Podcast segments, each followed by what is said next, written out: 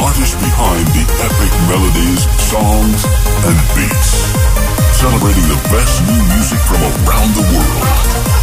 This is the A State of Trance podcast. Yes, welcome to a new podcast with a very special, I would say almost a royal member of the dance music industry here in the studio, Nick Chicane. Hello, mate. How are you? Good. It's really weird because we have been chatting for the last half hour already, which have could have been a podcast as well. So yeah, there might have been a few expletives we would have had to take out, actually, Ruben. There's we don't swearing we, in we there. don't take anything out. We can do that's a nice thing about a podcast. You can do whatever. right? Yeah, sure. Just yeah. don't say anything that Just don't say cancel you. incriminates you. and have been caught. Be careful, Nicholas. yeah, exactly. Because we might hold you to that. Um, well, normally I would say let's start at the beginning of of you getting into dance music, but you pretty much invented dance music. So it's been, no, no. Let's go back to the to the times that you started making music and started making dance music. I would love to know what inspired you to to get going in it. Um, right back in the day, inspired by the likes of Van Vangelis and Jean-Michel Jarre, I Mm-hmm. ran. I was on holiday in the Isle of Wight, where I now live. Ran past the tent, which was playing Jean-Michel Jarre. And previous to that, I was schooled in classical music and all that sort of malarkey. And I heard this sound, and I went, the "What synthesizer. sounds. Yeah, and I went, what is that? And um, fast forward to, Did you run in and check what it was? Yeah, Or I did, yeah. because there was no Shazams back then. So it was actually an album called The Essential by Jean Michel Jarre. It was a compilation album that came out, Christ knows when. And uh, and I listened, you know, it was stuff like Oxygen and stuff. And I, I remember listening to it. It wasn't just electronic music, by the way. Yeah. We're talking about Jarre, who was was a very brilliant uh, cra- crafting the melodies and uh, haunting stuff. And I remember hearing it and going, I think I can do that, which is a really strange thing to Yeah. say when you're about eight. so, um, and I kind of, I fell into doing art school and all those things because I was dyslexic. And you find lots of DJs and, and artists and people in the music industry and creatives aren't very good at sums and English and stuff. So I fell into that stereotypical thing. And I was, I, you know, and I was writing music. And then I somehow, st- uh, this is about 1992 or 3 Dance music was happening, rave culture in the UK, and all that kind of thing. And I, for some reason, decided I needed to start working with DJs because I was just very, very much Vangelis very much Yeah. synth, synth driven, not dancing. like haunting, weird. Yeah, weird, stuff. all that kind of stuff. And um, I I got working with various DJs and started to understand dance music. And really, I'm like a composer. But how did that go? Like there, there was a, a DJ performing, and you would walk up to them, I just would- got I just got friendly with some local DJs. yeah, you were like, "Hey, uh, do you guys want to get some music?" Yeah, I, I, I had I had a basic studio. He we brought some he brought some vinyls. We'd sample stuff, Yeah. some beats, and put things together. And it was kind of very basic dance production. You had some early software like Cubase or whatever, and you sort of higgledy piggledy made these dance records, and that's how it begins. And obviously, you don't get to hear all the terrible versions of say offshore that that went before it you know and i you know and really you know i'm a composer that got shanghaied into dance music and never made his way back Oh, that's not too bad, to be honest. So you started out making music, f- pretty much the the early ghostwriting days, I would say, for local DJs. yes then I- you would it was- make music for them, and we were just i was just making this thing and uh I didn't know what it what it was and how it sounded. It needed it was it was synthesizers. It was slightly sad sounding, and I remember I wanted to make this kind of thing that sounded like dancey U2 kind of euphoria and uh, mash those kind of genres together. And um, uh, there was a lot of really interesting experimentation. So back then, I'm going into the studio and we had what we call happy accidents. Oh, Yeah. that that's I love that bit. Keep that bit and stuff. And now I don't really write or work like, like that anymore. I'm very I work in my head a lot as well, which Yeah. which sounds like a bit nutty, but um, um, I think it makes a lot of sense because we spoke about it with other artists here in the studio as well. Back in the days when you needed to make music, especially if you were sharing studios with someone else, Hmm. you would have like cardboard boxes with your presets and stuff because you couldn't save anything, right? So Ah. most of the times you were making music and you had one day to work on it and that's it. Oh yeah, I so mean, it put a lot more pre- pressure on it and you had to make decisions really fast, right? I uh, the luxury now of swapping projects. You know, Yeah. I'm, I'm currently working on twenty odd rec- tracks at, the, at this given moment. Um, Saltwater, which is the one that really I remember most, being up on the mixing desk and in the studio for something like three to four months. It was there. It was an analog desk. All the synths were in the right place, and you literally had to take two or three days off to come back to it to go, Yeah. oh, that's what's wrong with it, to get your perspective on it. And, and that's how it worked. And really, it, it was just really old school stuff and everything went out of tune. You know, I, we used to run an Atari STE computer for sequencing and it used to do these wonderful things, right? So you do this song and it'd save it onto floppy disks. Yeah. And then when you went to open it again, it went, oh, we haven't got enough memory. we have a go. Oh, no. and you just go and take your, your computer and get it expanded, you know, and uh, it- all sorts of terrible things. But um, these are all the bits that kind of, you know, you're the sum of your parts. All that studio stuff is is where you are now. You can't swap it. It's True. all- Yeah. Yeah. Okay. So you started making music like that. And then the first thing that you did was starting disco. um, it was Disco Citizens. Yeah. Uh. That's, that was something that started before Chicane. Yeah, it was right here, right now. Um, which, believe it or not, is going to make an appearance on the new Chicane album. Okay. I've actually gone back to my very, very first record. Um, yeah, that was quite fun. Uh, uh, but that was also mental. It was crazy. I remember put together this really anthemic sounding record, pressed up, thousand vinyls, blagged a mailing list, sent it to Judge Jules, Pete Tong, Paul Oakenfold, all the movers and shakers, and, and a bunch of record companies. Records started to hype. People started to play it. Pete played it, and, uh, and all of a sudden, the phone started ringing. It was record companies trying to sign you, Yeah. and it was like it was a weird time, but f- just an incredible time as well, an incredible rush. And that was my first record, and that went top forty in the UK, my very first record. And um, But so much effort. You had to make the song, press it on vinyl, Oh, yeah. send it out, wait for weeks for for something to get back to you or something like that. Yeah. I mean, people, I think people forget how it worked back there. You were basically a kind of ragged record company. Yeah. You were the promoter, you were the, the creator, you were the guy that did the, the design. Because I was a graphic designer as well, so I did all the all the graphics for it. And um, yeah, it was mad. But what was really mad about it was um, I had a kind of cr- shitty graphics job Yeah. for the local pronto print in in the in the neighboring town. And i remember speaking to my parents and i said to them look i really think i can i can do this music thing. Yeah. and i said can you support me for 3 months while i have a go at this? And that first record went to number 1 and i can remember crying because i can remember realizing this can be done Yeah. uh, you know, you don't sit, you don't leave school and go, I want to be a dance producer, I want to be a DJ, a superstar, blah, blah, blah. You just say, yes, bye bye. Yeah. the men in white coats are waiting for you. Uh, you know. Especially So, back in those days. Yeah, and, and this is this is 1996, you Yeah. know, and I was like, wow. So that's kind of how it all started, and it was really, really exciting. Um, it, uh, and I say that because you couldn't make records back then. You know, you really had to be a boffin in the studio, and y- y- and you then you had to be a bit of a bit of a boy shopping your shopping your record and just doing all those things. And it was it was um it was a fascinating time. And then I did the, the exactly the same thing with offshore. Uh, I I created the chicane Together with uh, Leo Elstob. together with Leo. Yeah, so Leo and I did um right here right now together as well. Yeah.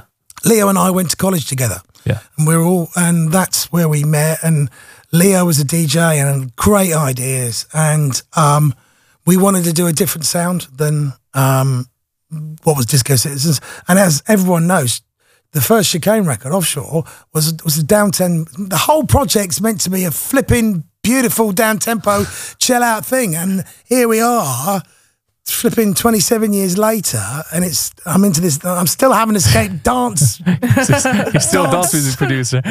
dance world, you know. Um, So we did this thing, but we did the same thing. Uh, I, I, we made this beautiful record. But you already had the connections through Disco Citizens, right? But you you took a different path. So I did this record. Leo and I pressed it up, did the graphics. And then something weird kind of started happening. Sasha and Digweed started playing it Yeah. because it was a breakbeat track, Yeah. the original. Started playing it with, trying to play it with a four by four kick because they loved it so much. And I was like, oh, what's going on here? So I did a Disco Citizens mix Yeah. on it. And that was the thing that broke the camel's back and everything went crazy from there onwards, really. And there was a big frenzy trying to sign me and, ah, you know, that whole record company thing, you know, getting into bed with the devil to, to, to, to get anywhere, you know, they were, they were crazy times, you know, and, you know, next minute we had, I don't know, seven or eight top 10 records and a number one record in the UK, you know, and, and, and around the world and stuff. And that's, that was a bit mental, really. Um, Yeah, because there was not a lot of dance music crossing the channel back in the days, also from the UK to, let's say, to the Netherlands. And I remember very well, vividly, I think Nina has the same, growing up with these tunes on TV and on radio as well. Well, it was really weird because uh, Radio One, the national, the, huge radio station, Yeah. you know, it, it was such a different structure to what we have now. Yeah. You know, because obviously we have Spotify and all those kind of things, which are radio stations that you choose the playlist. Yeah. But Or the radio, algorithm chooses. yeah, yeah. yeah, yeah, hmm. Talk about that later. Um, uh, but uh, you know, the um, th- we had we put uh, basically an instrumental four and a half minute record on the A list at Radio One, and it was completely unheard of. yeah. And Because these were in the times that Radio 1 would play, what, Backstreet Boys, yeah, Yeah. Captain Jack, yeah, it, it was it those was kind of things. it was pop culture. So Yeah. I was part of that avalanche of records, which underground started becoming overground. So there was this process, and the process went like this: you first of all had to make a great record. You got you got Danny Rampling, Pete Tong, Judge Jules, Andy Durant, those guys to play your record, and next minute there was a shift within the record companies all the DJs that were out up and down the country became the A&Rs Yeah. for the record companies. They listened to what was going on. Next minute, your record got signed. If it got played enough, it jumps on the C list at Radio 1. And then we're in a whole decade of dance culture and the whole thing went bananas. Yeah. It was... It, it felt because because you lived it and it was happening. You didn't really It's buzzing. you didn't really see it for what it was. It was just happening, Yeah. you know. And um, and now looking back, it was it was a pivotal stuff. Yeah, I think um, in the Netherlands we had the, the dance department, which is still is being run by Armin right now. We had the same kind of thing, but BBC One Radio. I think I remember being a young DJ.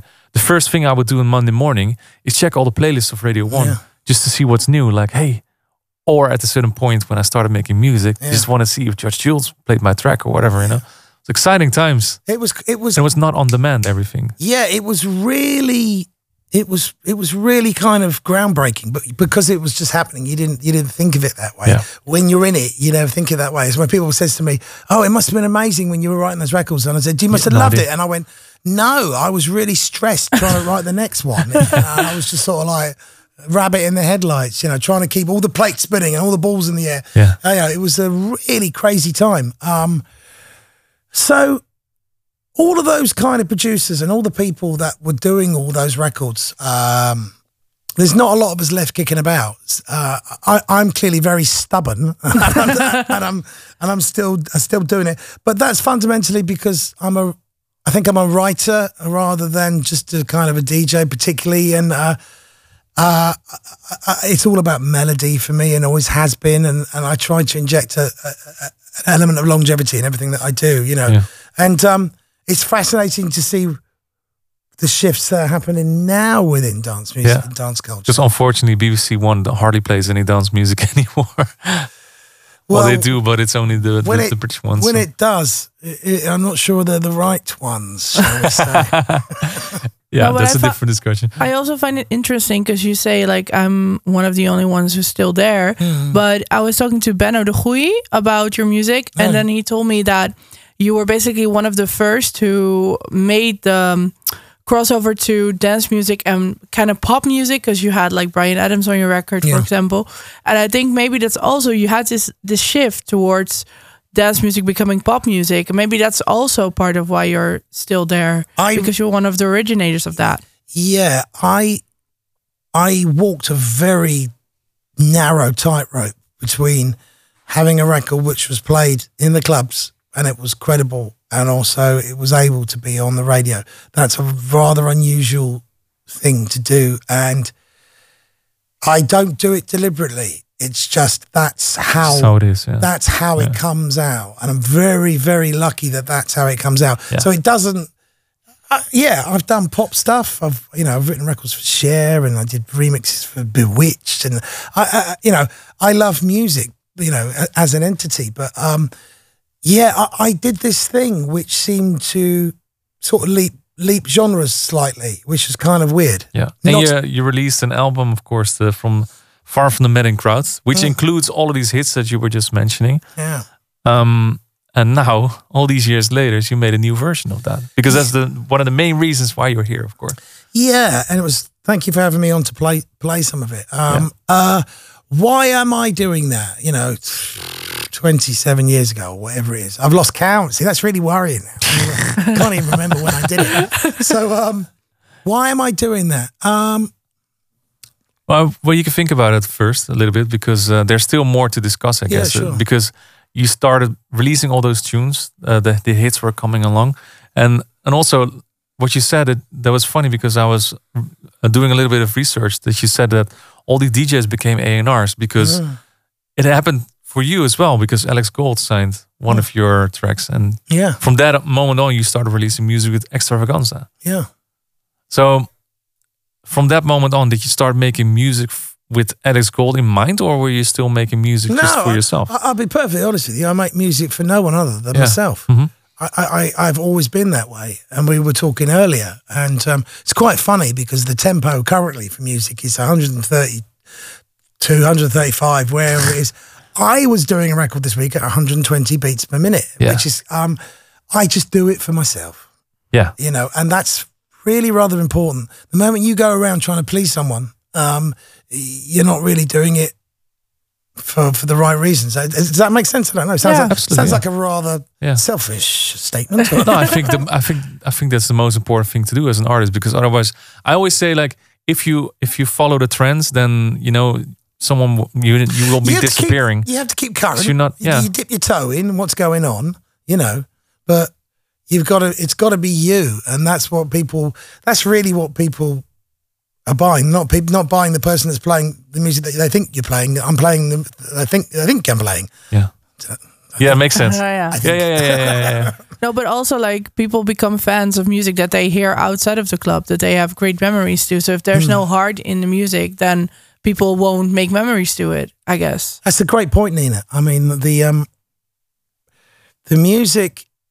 I think I, I, I- do. Sometimes, sometimes it's very emotive. Sometimes it's it's very true to how I'm feeling. You know, and great artists are like that. I'm not saying I'm a great artist, but there's some honesty in it. You know, and I think people can hear honesty in music. Um, you know, uh, it's it's quite hard to articulate, but that I think that's one of the things I like to think that um, happens within what I do.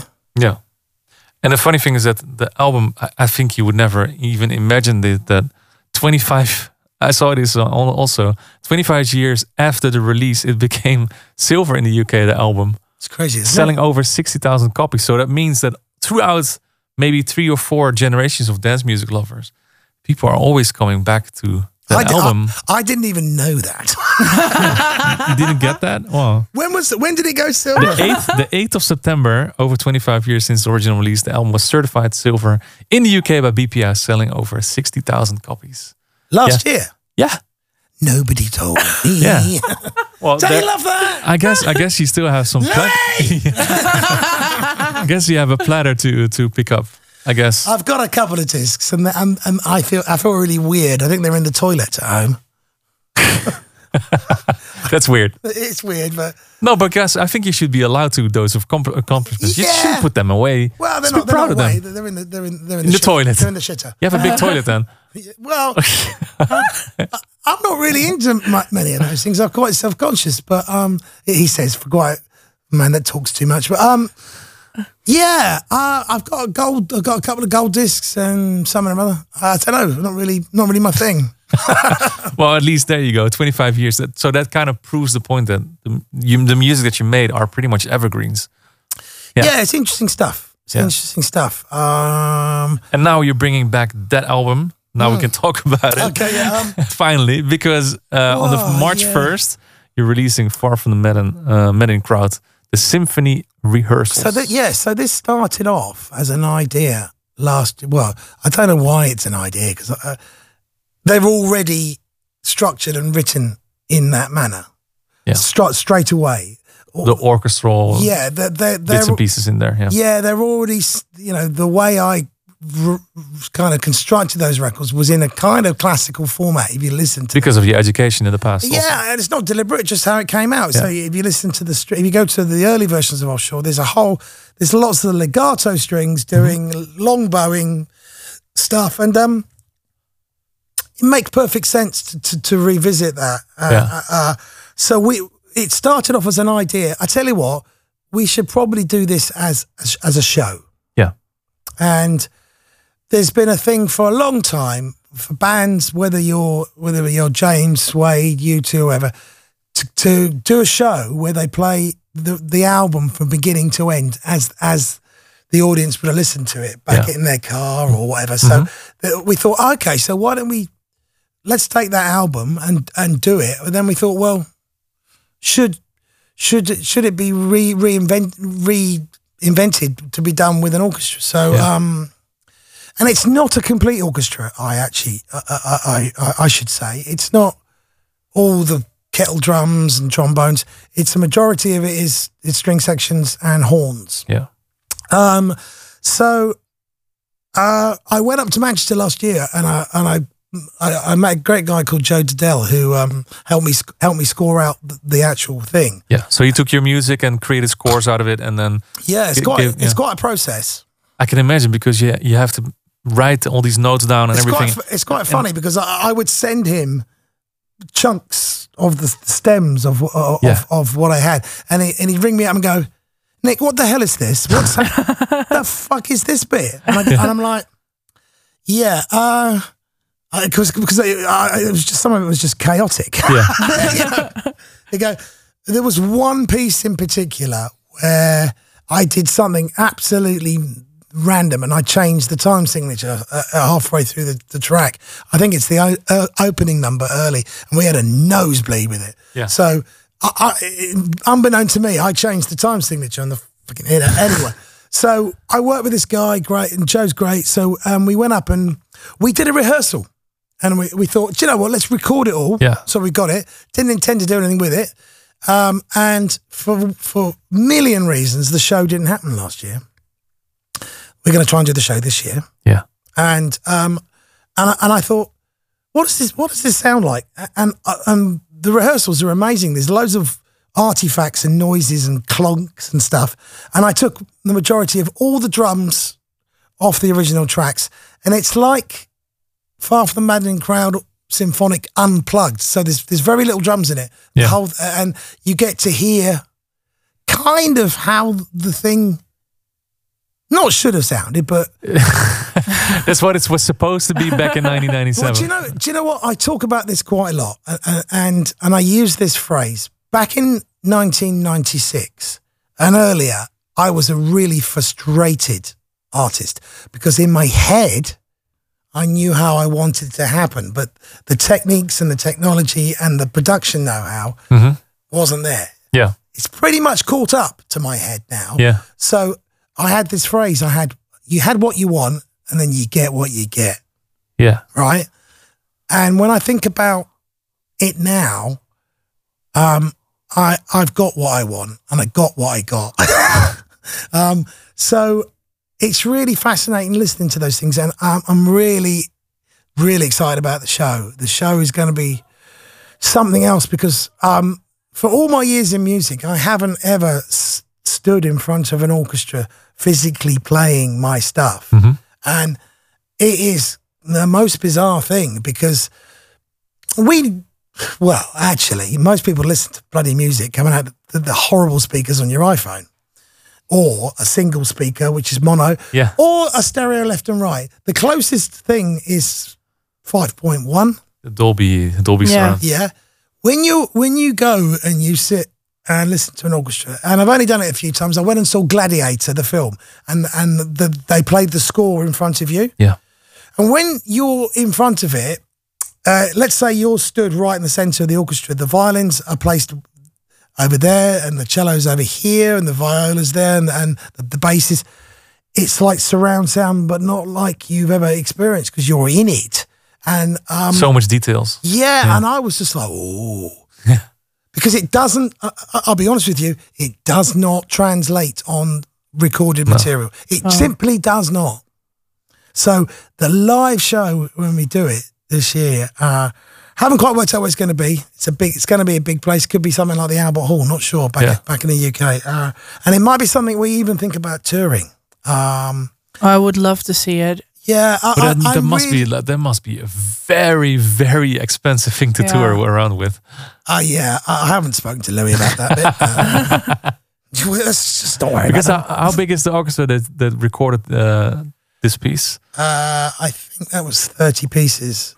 Um, and of course, that's there's all the miking and everything that goes with that. Um, Yeah. And whenever you're working with an orchestra, it's um, um, it's very strange actually because the first time I ever did something with an orchestra, I, I remember saying to him, "Oh, can you just uh, just just just play that bit again and just just just drop that note there."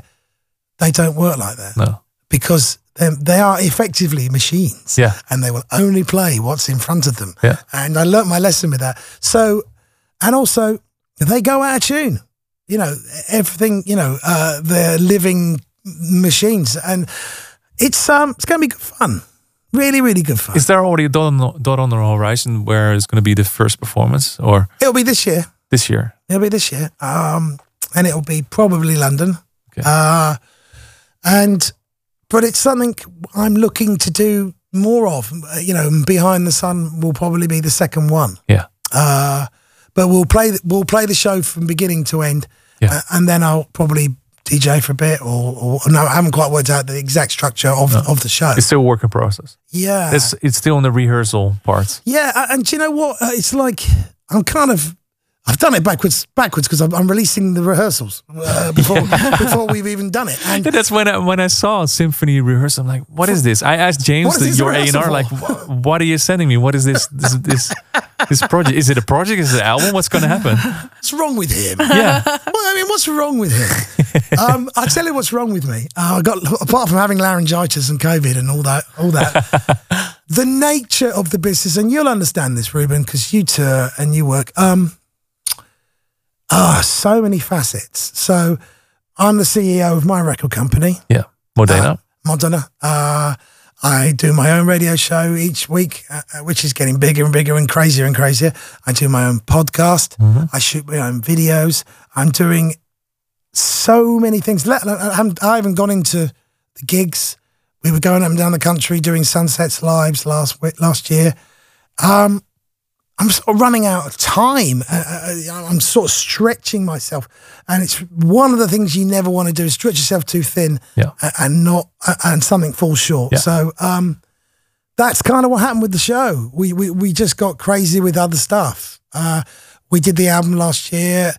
That went mental. That was my biggest album so far to date, which was amazing. It was like number one in ten or eleven different countries in the dance chart. You know, uh, and including the states. It was number one in Dubai, um, national, top ten UK national, and um, he just. I, I'm finding that.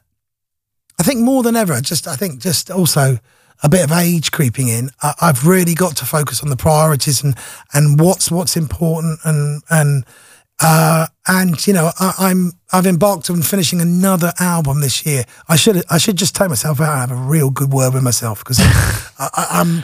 But you know, I I'm also you know I stopped drinking two and a half years ago. My pro- my productivity went up. Um, I spend a lot of time talking to people about recovery and mental health, and I find myself in in a really purple patch with my productivity and Mm-hmm. and what's happening. Uh, so, uh, but I'm just trying to I'm just trying to rein myself in a bit. You know, I can understand. Well, we, we we spoke about this with John Askew because he he's also doing he's running a label. He's also managing a few artists, and he was talking about working with certain pillars. So like color pillars. These are the priorities for the coming time for this this project. So I guess that's the the way to do it. You work on your pillars, and then what else is there? Then you have time to work on other it- projects. Was it also a reason why you got sober? Do you want to be more productive or um, it's a very interesting and long conversation, and I'll give I'll give you sorry for uh, I'll give you the no. I'll give you the potted history. Uh, no, I just found myself uh, affecting my work. Um, I was, uh, I'm sure Ruben can appreciate this. I was jetting around the world, drinking lots of vodka and Red Bull, uh, going on stage, feeling crap, getting up, doing it again the next day, getting on a plane, get and Yeah, you wear yourself out. It's impossible. and you wear yourself out. Um, I I'm 52 years old, and I started this in 1996. Okay, so uh, and I discovered that alcohol was was catching up with me, and I started to get into just a bad place with it. And uh, it's a class A drug if it was released today. oh, 100 percent. yeah. It's the most misunderstood drug of the But also, I think Yeah. Touring, uh, being a touring DJ, there's a lot of um, temptations. Also, because Yeah. everybody's offering these things to you. But uh, I quite, I found out quite quickly that uh, touring is actually top sports. Yeah. So let's say because sometimes you you you don't sleep for three days in a row. It's impossible to People- also throw alcohol in there because oh yeah. or because you just destroy yourself. You only need to look at the Avicii situation to start to understand. And that was a pivotal moment when people started to go, what the fuck is going on here? Mm-hmm. And, you know, they only see the glamorous side of things. yeah, you know, I was joking with Nina earlier saying, you know, you're leaving a Lamborghini, arriving in a helicopter. like, fuck. Yeah. You know, I can I can remember a situation probably just before COVID, and I played I think the Exchange in LA and somewhere in Soundbar in Chicago or something, and, and somewhere else, and I found myself in a hotel lobby, really lonely, really tired, drinking drinking to knock back the seven hours wait before I go get the plane home. Um, you know, the great things of life are, are shit unless you got someone to share them with True. Yeah. you know and i i was just becoming disenchanted with it uh and my body didn't like it anymore and i had to i had to make some changes you know and uh and i spend a lot of my time working with people in recovery now uh a- a- and talking about you know what's going on and the dangers of it all you know. And it's not like i'm you know uh, some granddad and saying you know you shouldn't do that. Everyone's got to find out for themselves you know. I've had some hilarious times on tour you know i've got some terrible hijinks most of which we can't discuss today. Um, uh, but um, the interesting thing is you know from touring for 20 odd years having stopped doing that um, my life is inconsequentially better. I haven't had one row with my wife. I haven't had one thing go wrong. In fact, everything is better. So you've got to ask yourself some questions and reevaluate how we frame something like alcohol. And mm-hmm. like we just said, it's a class A drug. You know, and we have this saying for people in recovery: you get drunk at your first drink, and you go, "Well, no, I don't. I got drunk at tequila number 722 you Yeah. know? And the reason we say that is because it's a mind altering substance you know? And uh after that first drink or drug you can you can achieve anything. You can do anything you you know? I i i had a temporary sponsor a great friend of mine who remained nameless who went out on a friday night in london woke up on a sunday afternoon on a, on a, on a sun lounger in ibiza and had no knowledge of how he got there. I started doing stuff like that so That's confronting. Yeah. so yeah, it's it, it, it was really interesting. But the, the most interesting thing is, is that my productivity's gone through the roof. You know, Yeah. it used to take me about three years plus to do an album. Shit, I'm doing one a year at the minute. It's draining though. yeah, definitely. Well, thank you for for sharing that with us. That's really nice. well, it's important. I mean, uh, anyone that's in recovery or uh, has had an issue with substance or abuse of any anything, um, talking about it is very important. You hear the phrase "a problem half is a problem shared, and that's exactly what happens in i- people in recovery. And actually, the amount of artists in recovery is astounding. It's insane. Yeah. because you take creative introvert people and we we are being forced into an extroverted world so that's already uh already a very hard thing to do for Yeah. most of us so i guess yeah the easy way is to, to grab the bottle and just become or drugs or anything just to pursue something that you're not well, it's uh, you know. Uh, or make everything easier Well, we won't. I won't go too deep into it, but there's some very simple science behind drinking and drugging. It's about dopamine and how it Yeah. rewards your brain, uh, much like social media does. For Yeah. you know, and um, and you go, well, why am I doing that? What's that all about? You know, and then when you don't drink or drug for two or three years, your your all your dopamine levels are really as you were like a ten year old or whatever. yeah and you get a kick out of life and you go oh so if anyone that's got a problem right now and that's listening to this podcast think back to when you were 8 or 10 did you use drink or drugs oh, you probably didn't and did you have a good time? Yeah, I had a great time. I was out on my BMX, I was out with my, with my mates. I was doing this, I was doing that, you know. And I get a kick out of music. And it's like, you then realize that alcohol and drugs are like fake dopamines, Yeah. you know. And it's like, when you look at dopamine in the, in the, in the dictionary, it says wants to be repeated.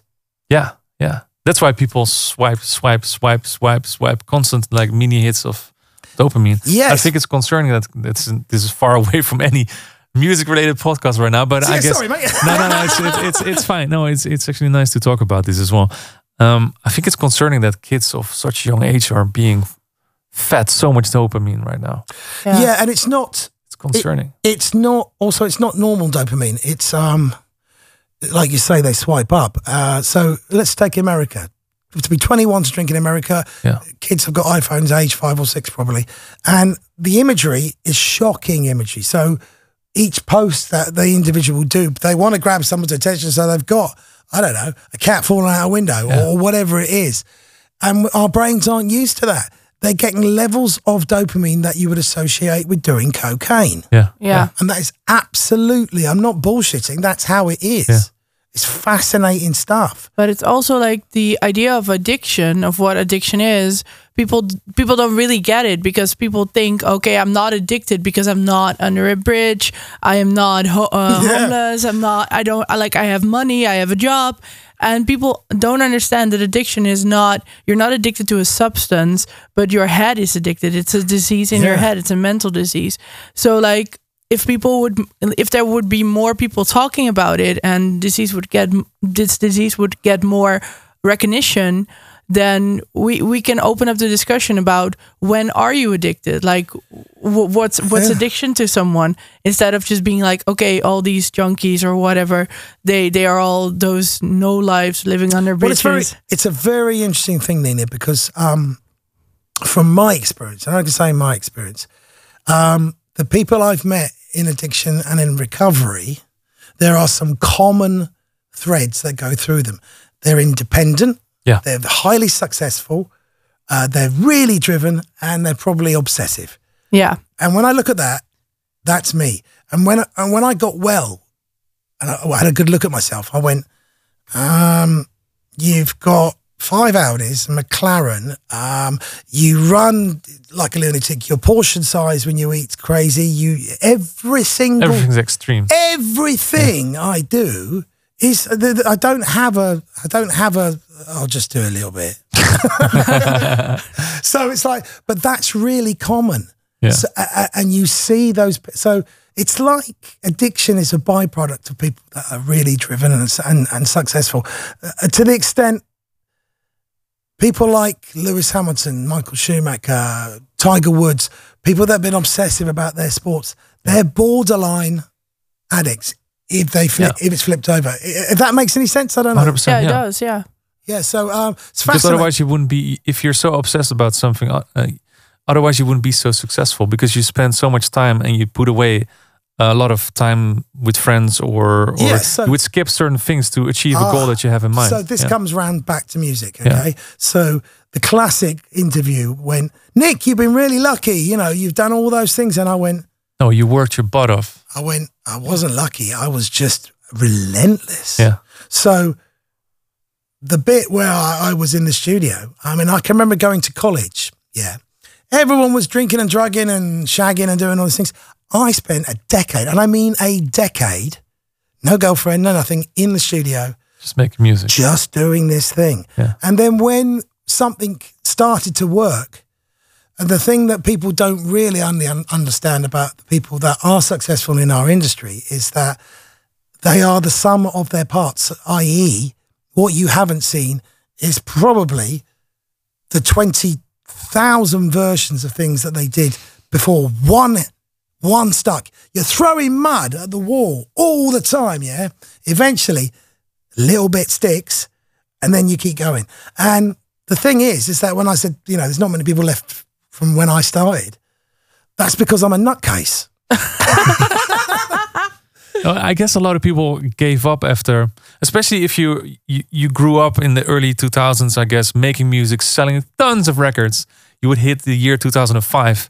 Uh, the vinyl sales are gone. Yeah. CD sales are gone, and you're like, ah, this is not worth it anymore. Yeah. Yeah. I think you're either a nutcase or you, you truly, it's, you'd do it anyway if Yeah. it wasn't because of the passion about it. yeah, yeah. Music's a really bizarre thing. I spent a bit of time just, eh, you know, as, as you would, downtime, to trying to study and trying to understand what exactly music is. Because it's sound waves on different frequencies which make you, which alter your mood. Yeah. And, you know, and it's like, it's very peculiar and it's our only global language. You know, how does someone know that that's a sad song? Uh, and, and, and it does, true, yeah. it does various things to you. And it's a really, it's a really tricky thing, and I, and I think of myself as a Pied Piper of music. It's like I, I have you under control.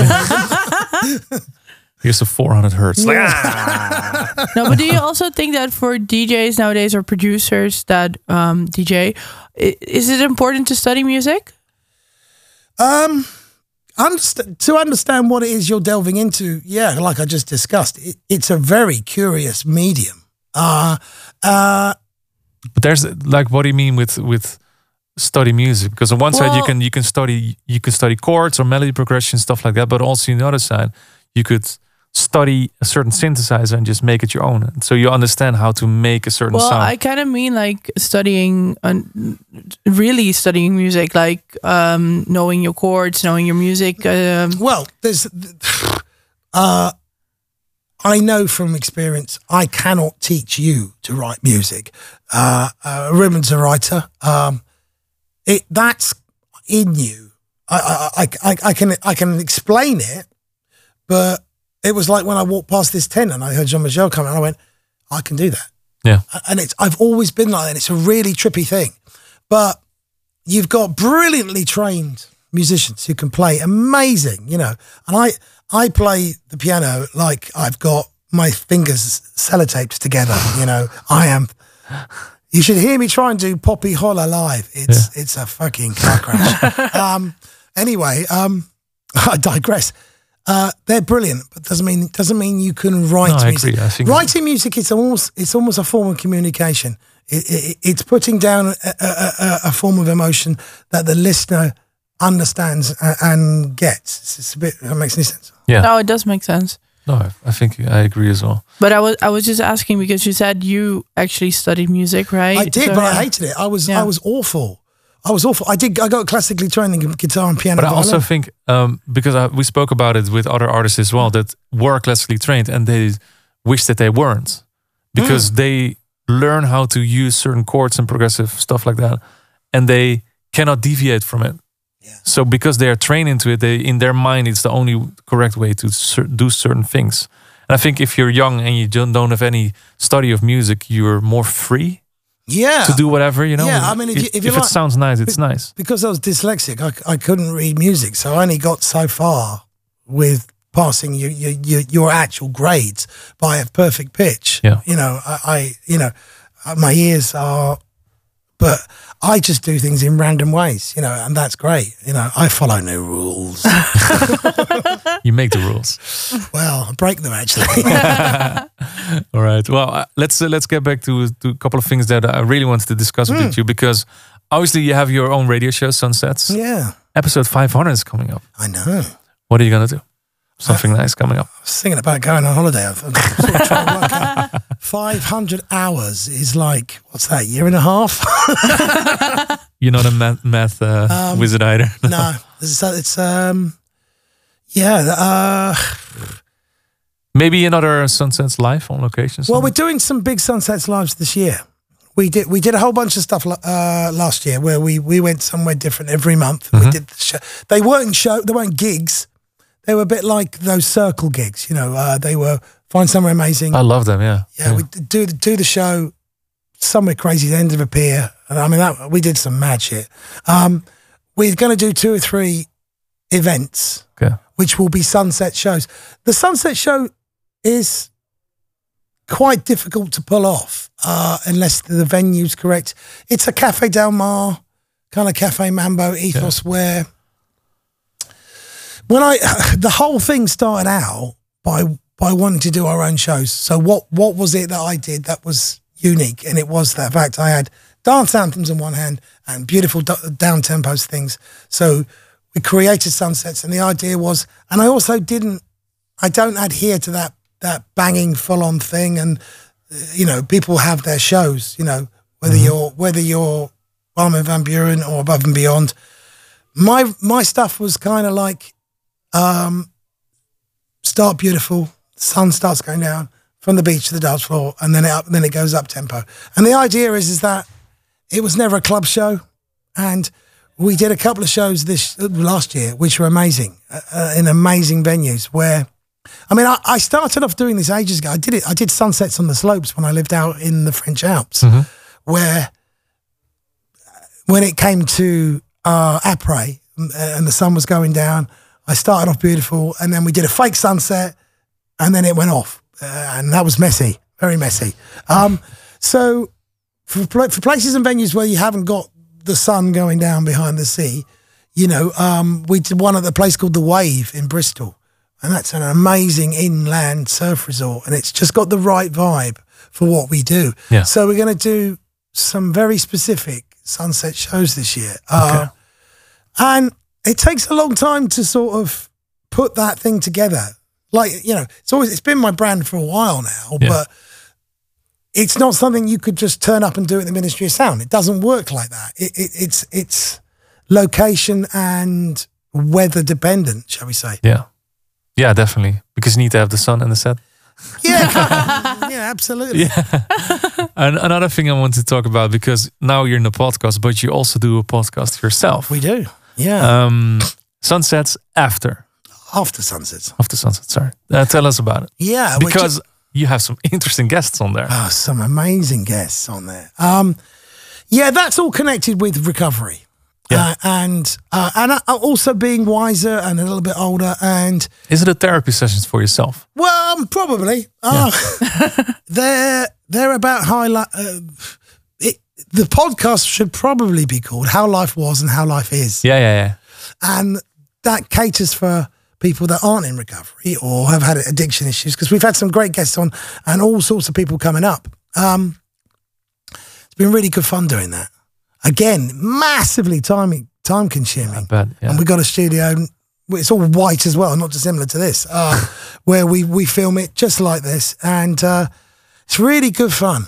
Uh, we're coming to the end of kind of our first sort of season of it, and I think we're going to have a little break, and then going to do another season at the end of the year. Uh, uh, because it, it, believe it or not, it's just a full time job trying to book the guests. There's there's basically me, my stepson Edward, and Louis, and that is the entire record company Yeah. and we do all these things. So it's getting busy. I mean, I love after sunsets. I mean, I So mean, you put another pillar down yeah. because you had enough time already. Well, yeah, it's just kind of wow. Um, But to be honest, like i i- when you come in with Louis, you, you should already record that because there's this non-stop stories and, and things, and you guys you guys don't stop talking anyway. So you, you just record you guys twenty four seven. Yeah, yeah, yeah, Louis got some stories. yeah, absolutely.